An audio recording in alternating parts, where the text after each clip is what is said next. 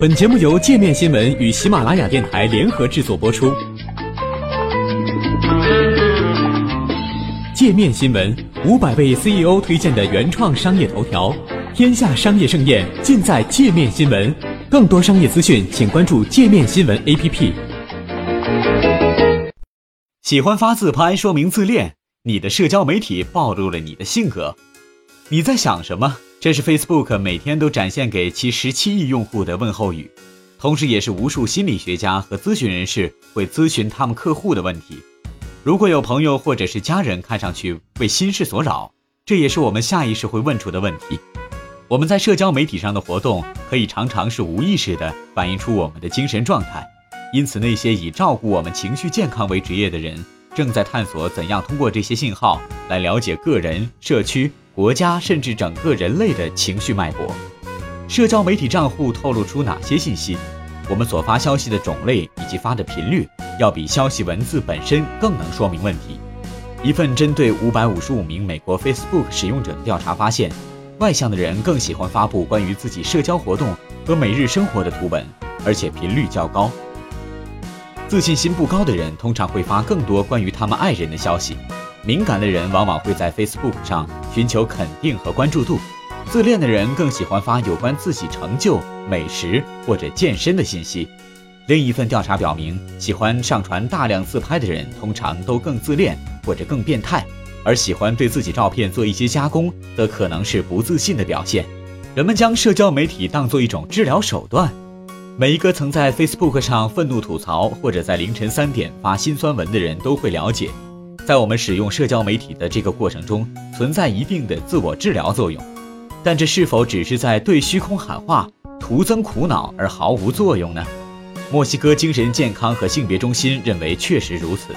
他们还开展了一项行动，在网上提醒那些通过表达自己痛苦的用户，让他们知道这样做并不能代替心理治疗。但是在虚空中还是有人聆听，他们试图通过聆听给有心理困扰的网友提供帮助。目前，研究人员正在试图对人们的状态更新和推特进行监测，希望能从字里行间找到网友透露出的自杀倾向。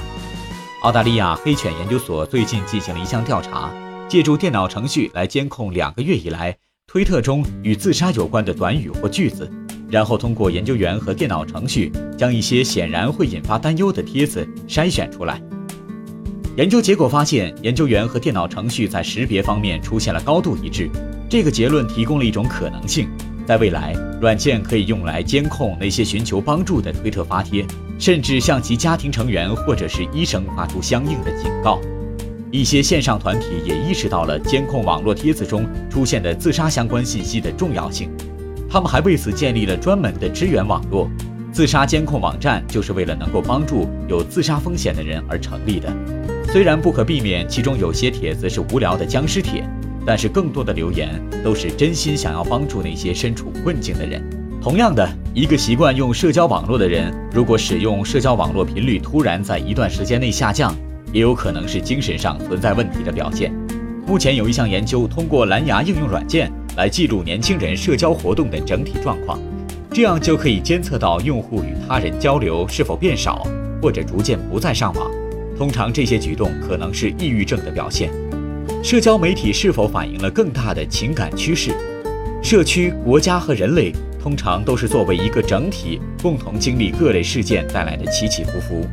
黑犬研究所和澳大利亚科学机构 CSIRO 在 WeFeel 项目中合作，想要探索整个地球的情感脉搏。他们随机选取了百分之一的公众推特样本，然后在每分钟内分析一万九千条推特。试图了解全部推特用户在某一特定时刻的情感走向。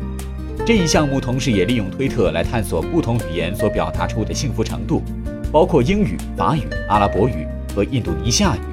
研究者选用了来自推特、报纸、谷歌书籍甚至电影的文本，然后挑选出每一种语言中一万个最常使用的单词，让不同国家的用户来为每个单词的积极或者是消极程度评分。这项研究的结果显示。传递出积极信号的单词比消极信号的词更多，说明人类的确偏爱积极和给人带来幸福感的词语。而相比其他国家的语言，西班牙语和葡萄牙语给人的影响更为乐观。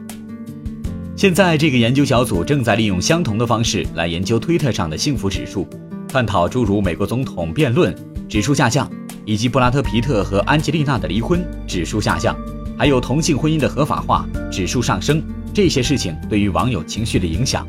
他们还通过这个方式去观察网友们体会到的幸福感是如何和其他因素联系起来的，比如社会经济地位、地理位置或人文因素。所以，下次浏览社交媒体时，别忘了你阅读和分享的内容中所表现出来的你的所思所想，比表面上看起来的多得多。